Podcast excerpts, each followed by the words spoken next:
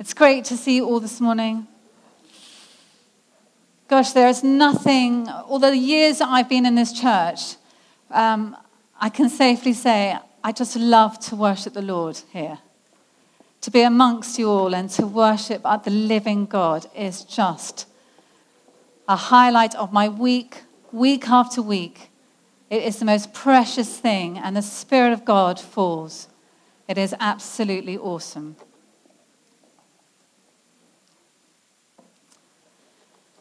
So, we find ourselves in the season of Advent, and today we mark the first Sunday of Advent as we journey towards Christmas. And as we journey over the next few weeks towards Christmas, what we're doing is we're preparing for Christ to come. We're readying ourselves for the arrival of Jesus on this earth, for his coming in a human form. First, coming as the infant, mewling and puking, surrounded by cows and sheep and donkeys, and the, the smell of birth and stable. And whilst his arrival may have been heralded, heralded by heavenly choirs. The remarkable thing about this particular baby was that he was divine, the divine Son of the living God, and yet horrifyingly human at the same time. And so, as we journey towards Christmas this year, as we prepare for his coming this year, it's worth pausing to consider some of the major players in this greatest drama of all time. The very point when, as C.S. Lewis once said, the author of the whole of history steps upon the stage. And so this morning, I want to talk about the beautiful Virgin Mary, the mother of Jesus, and ask what can we discover about this amazing woman? So, Lord, we come before you this morning. We thank you that your presence is here. We thank you, God, for this story. We thank you that it's true. We thank you that you are who you say you are. And we give you the glory, Lord. Come by your power this morning. Come by your might and do your thing, Lord God. Amen. So she was, of course, one of the key players of the whole drama. But over the years, people have done the strangest things with the person of Mary. She's been painted and carved and depicted in stained glass windows more oddly and more often than any other woman. Let me show you an example. Here we have a familiar image of the Virgin and Child, painted by Giovanni Bellini, somewhere around the middle of the 15th century in Venice. And it's beautiful and typical of anything that anyone's ever thought about this woman. She's always wearing blue, she's always looks beatific, she's always white, she's always Western, and she never seems to be at least a bit rattled, which is pretty hard to associate with any young mother. But this is how she's always shown. And the truth is that she's been done a terrible disservice over the years because over the centuries, people have veered in opposite directions. Either they superhumanize her, venerating it in a way that the Bible has never encouraged us to do, or they dismiss her entirely, reacting, of course, against the excesses and the overemphasis of all the others. For generations, People have slandered this poor woman. They've denied her revelation. They've questioned her. They've maligned her. They've minimized her experience. And they've always struggled with the doctrine of the virgin birth. But in my humble view, Mary was a most remarkable young girl and a wonderful, wonderful woman used by God to help in the changing and the making of history. So, what's not to love about her? If you've got a Bible, turn with me to Luke 1. They are familiar words, but I hope we're going to look at them in such a way that brings a fresh life to them. Can I use this water, darling? Or is that James's water? Do you have any water? I've just got a little. Huh? It could be poisoned. Oh, thanks.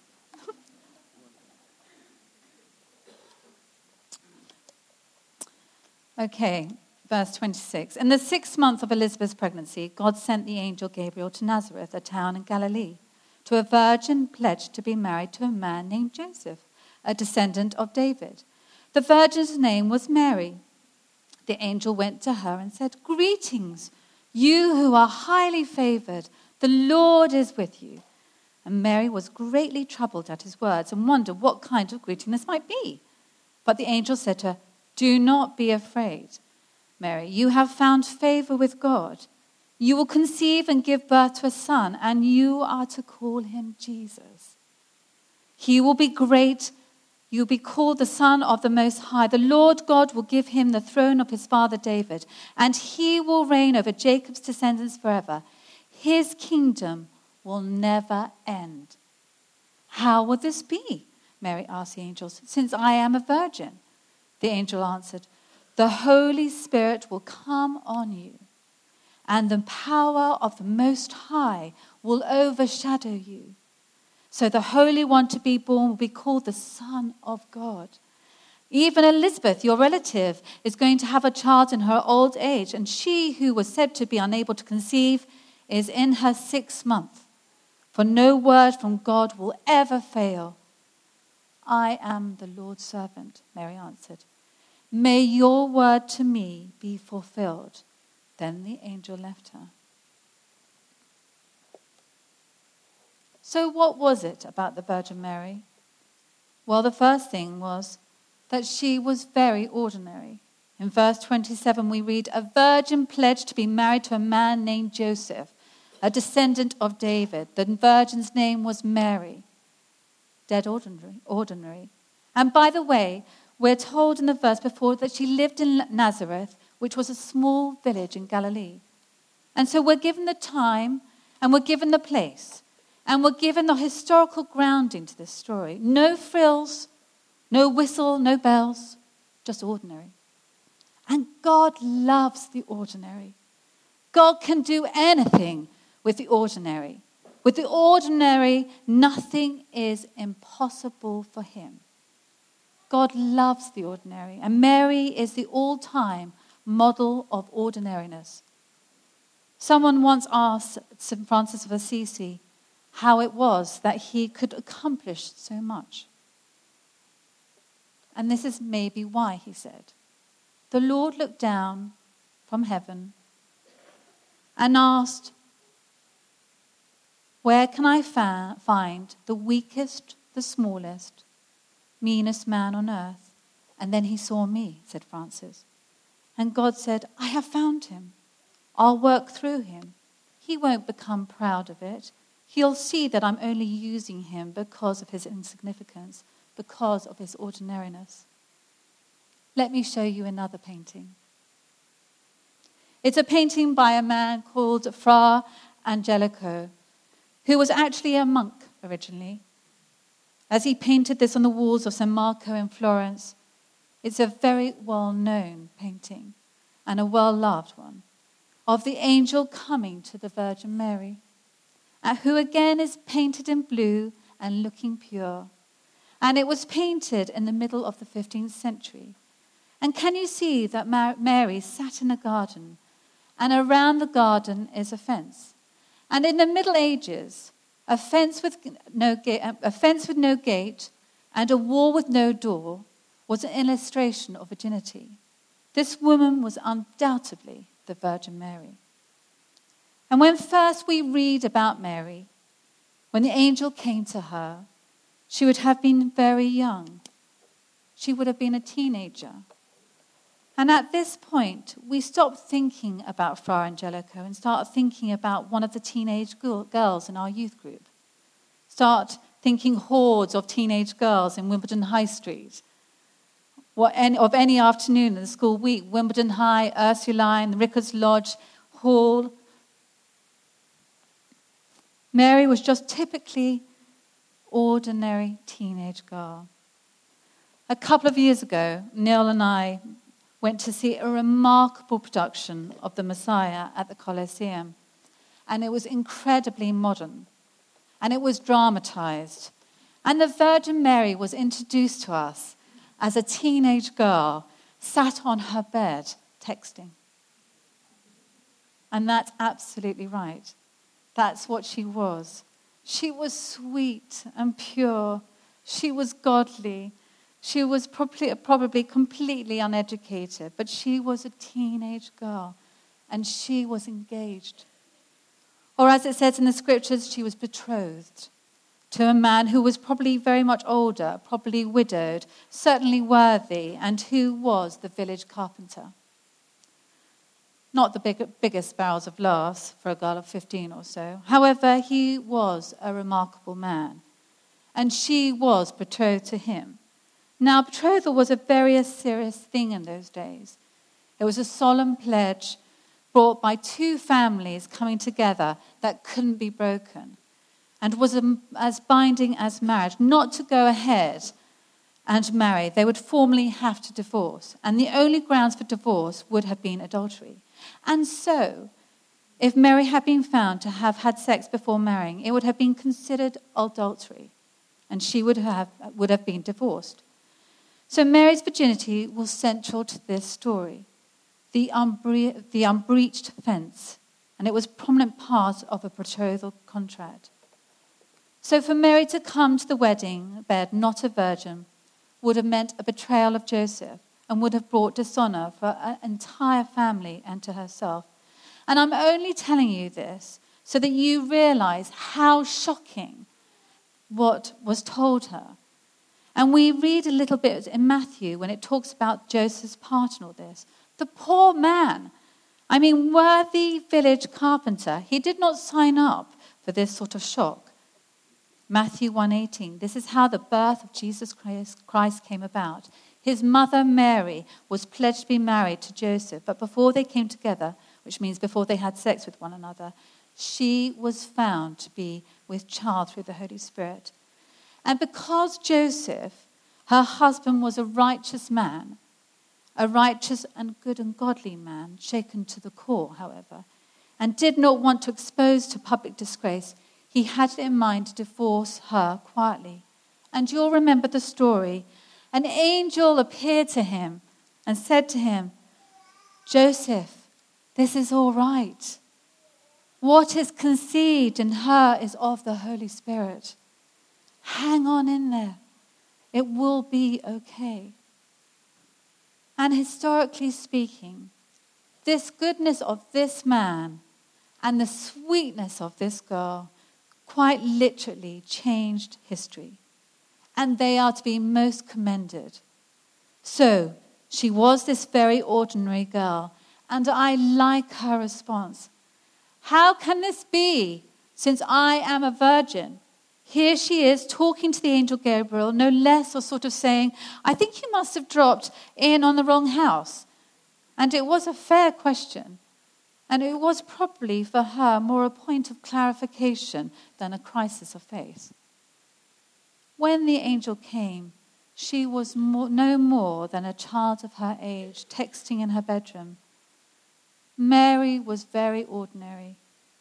But on the other hand, she was at the same time incredibly special. Mary was very special. The angel went to her, verse 28, and we read, The angel went to her and he said, Greetings, you who are highly favored, the Lord is with you. Don't be afraid. He said to her, You have found favor with God. Let's take a look at another painting. Another famous and probably familiar depiction of the angel coming to Mary, the Leonardo da Vinci's Annunciation. And Gabriel is kneeling in the garden of the Virgin Mary. And there's this respectable distance between them both. As Mary receives the news, sitting at a reading desk, in his left hand, the angel holds a lily, a symbol of Mary's purity. The right hand raised in greeting. While the young Mary, presented in a three quarter view, appears to be, to be shrinking away from the angel, her body towards the viewer. Now, sometimes people will say of the Virgin Mary that she was blessed. The Blessed Virgin Mary, you will hear people call her. And many of us of a more Pentecostal persuasion sometimes have a slight problem with that. But I would like to say to you that the word blessed is a wonderful, wonderful word. And it's the word that we need to reinstate. Her cousin Elizabeth, when Mary shared the news of her, said, Blessed are you among women, and blessed is the child you will bear. And later, as the realization of the extraordinary truth began to sink in, Mary said to herself, From now on, all generations will call me blessed. Luke 147. My soul glorifies the Lord, and my spirit rejoices in God my Savior, for he has been mindful of the humble state of his servant. From now on, all generations will call me blessed. And the mighty one has done great things for me. Holy is his name. And this word blessed is a slightly strange word. It's one we t- tend to react against. It's a word that carries with it a lot of baggage. It feels too religious. It's sort of super spiritual and a sickly sweet at all the same time. But it is a wonderful word. And we would be wise to not dismiss it too lightly. We are not to skate over the enormity of God's favor because that's what it means. To be blessed is to be happy. To be happy is to be fulfilled. And fulfilled is to be favored by God.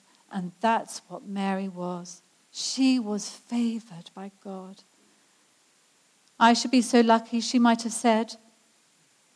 And we don't use that word of Mary, the blessed Virgin Mary, just because tradition does, but because the scripture does. Over and over again. And the glorious truth, honestly, is that anyone who knows and loves God, anyone who knows themselves to be a recipient of his blessing, his favor, his kindness. Anyone who can wake up in the morning and know who they are, what they're for, is blessed indeed. Anyone who knows that God is in charge of the news is favored. Anyone who can look at, out at all the things going on in the world and know that God has not lost the plot and that God's hand is on the tiller of the world, and that I and you are his child. He is our creator. He, he runs the universe. He sits on the only throne that there is to be occupied. And yet, he cares about you. And he cares about you and he cares about me. And he knows everything there is to know about us all. And he loves us completely completely. Not a little, all. He loves us. That's what makes me know that I'm favored, that you're favored, that I'm blessed of God. So Mary, on the other hand, was ordinary, and yet on the other was quite extraordinary. She was very, very special. But the shocking truth is that she was no more special than you or I. Did you get that? She's no more special than you or I. In the eyes of the Lord, she was no more special than you. She was chosen for a task, and she was willing to fulfill it. And so am I, and so are you. She, of course, was singled out in the whole of history to carry the Lord of heaven and of earth in her womb. But she was very ordinary and she was very special. And thirdly, she was ready. Mary was ready to respond I am the Lord's servant. May your word be to me. May your word to me be fulfilled. In another version, I am the Lord's servant. May it be to me as you have said. For any of, us, of any of us, this has to be one of the key verses in the New Testament. I am the Lord's servant. I am no more, I am no less. May it be to me as you have said. It's not resignation, it's the most wonderful position to find oneself. So, this sweet, ordinary, straightforward, Galilean teenage girl who was prepared to put herself in God's hands, her response was perfect. She will stand throughout the ages as a model of faith. And the impact of her faithfulness changes the destiny of the human race forever. C.S. Lewis wrote this about the Virgin Mary and God's plan through it all. The whole thing, he wrote, narrows and narrows until at last it comes down to a little point, small as the point of a spear, a Jewish girl at her prayers. So Mary was center stage in a world history for only a very short time, and we know relatively very little about her. But how many women get taught about this much? How many get taught about almost exclusively in terms of their virginity and the circumstances of their giving birth? What Philip Yancey calls nine months of awkward explanation and the lingering scent of scandal. It would appear that God's plan, which of course is what we celebrate all throughout Advent, had him arranging the most humiliating circumstances possible for his entrance into human history, as if to avoid any charge of favoritism. And so the birth of Jesus was nothing if not humble, messy, uncomfortable, inconvenient, undignified, strangely public. And there it was for t- that time, a remarkable level of disclosure. When Jesus Christ, the Son of God, became a human being, he played by the rules, and there were the harsh rules of reality. And Mary, his mother, was the first person of all to experience Jesus on his own terms, regardless of the personal cost to herself. So think of that next time you see a statuette or a stained glass window or a painting of the Virgin Mary. I am the Lord's servant, she said. May it be to me as you have said. And I wonder how many times she would review the words of the angel when he had, had said, as the months went by and her pregnancy began to show, and the feet of the living God kicked against the walls of her womb. But her response was, Lord, I'm yours. God, anything you say, I'm willing to do whatever you want. She would work to his plan and look where it took her. Look at the risk of it all. Giving birth in a trough that was designed for cattle feed, moved on as a refugee living in a foreign land within days of the birth caring for a baby in whom she much had, had been invested. She was the all time self effacing mother. Later in her life, she was numbered among the disciples and served alongside them. She didn't claim special privileges or rights. She waited outside the door until Jesus had time to talk to her. She pointed to the Lord and not to herself. Do whatever he tells you, she said to the disciples. She suffered un- unspeakably and unimaginably at the cross as she watched her son being crucified. She was in the upper room when the Holy Spirit came at Pentecost. How extraordinary. Her very stage, over the years, she responded readily at the plans and the purposes of God. And these plans and purposes of God is a model to us all. She took her place. She played her part. she served faithfully. And not as some mindless, subservient doormat servant. There is nothing finer, nothing more dignified, nothing more elevated, nothing more honoring or attractive than being a servant when it's the Lord God Almighty we are serving. And that's what Mary did. And that's why she's a model of inspiration. And how do we do that? Mary served the Lord by carrying Jesus quite literally, physically, through her pregnancy. But we, we all carry him too. Going where he might have gone, talking to the people he might have talked to, being kind, carrying him into our homes and our streets and our offices. Just small acts of kindness. In the little things, in the small acts of kindness, it's the stopping for people, it's the befriending people, it's the being kind, just taking time, just doing what we would do.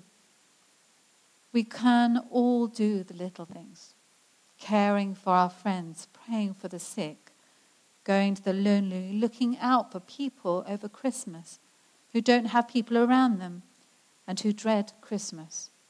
So many of us are all excited and eager about Christmas carols and Christmas dinner and Christmas drinks, parties, and Christmas presents. Fantastic. But also, there are so many, many people who are just dreading the next few weeks.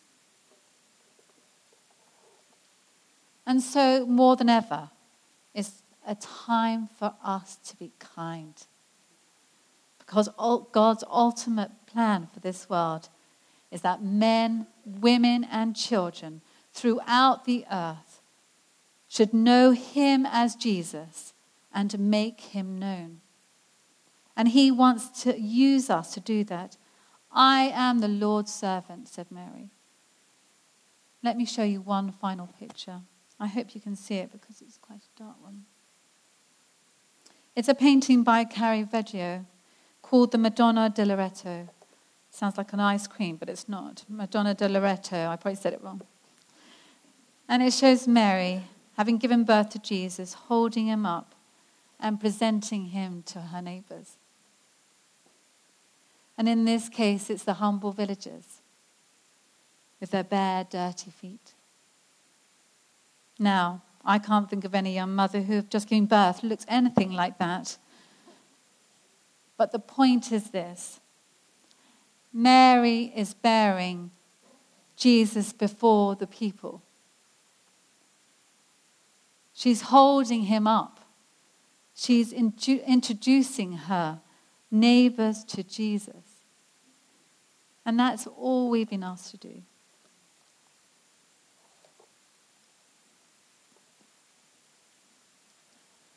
To carry Jesus with us wherever we go,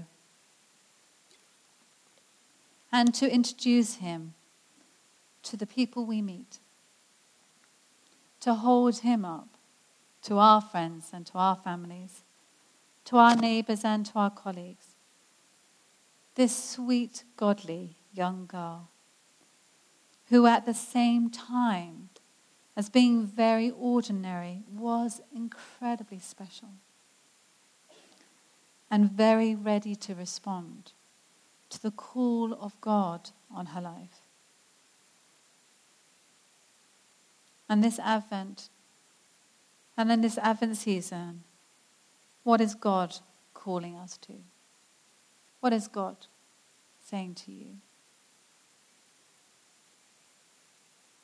Why don't you stand?